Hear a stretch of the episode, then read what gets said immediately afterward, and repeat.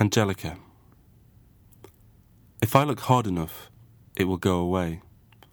So I sit and I stare. This morning I prayed for forgiveness. It's evening now. The sky through the window tapers up from the rooftops, red to blue, blue to black. I'm on a chair with a cushion tied to the seat.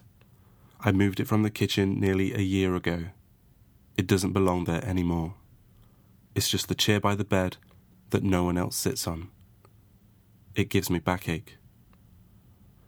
A strip of light shines through from the landing. I think about it waking her up, hurting her eyes should they open.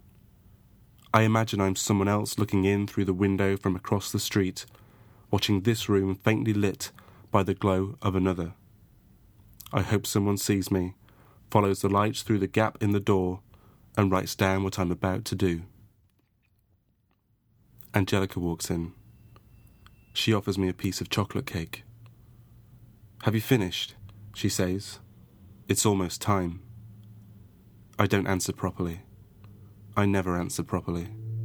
I sit and I stare. Did you know the Russians have a special word for light blue? She looks away, sips her tea, shakes her head. Just get on with it, she replies, before your drink gets cold.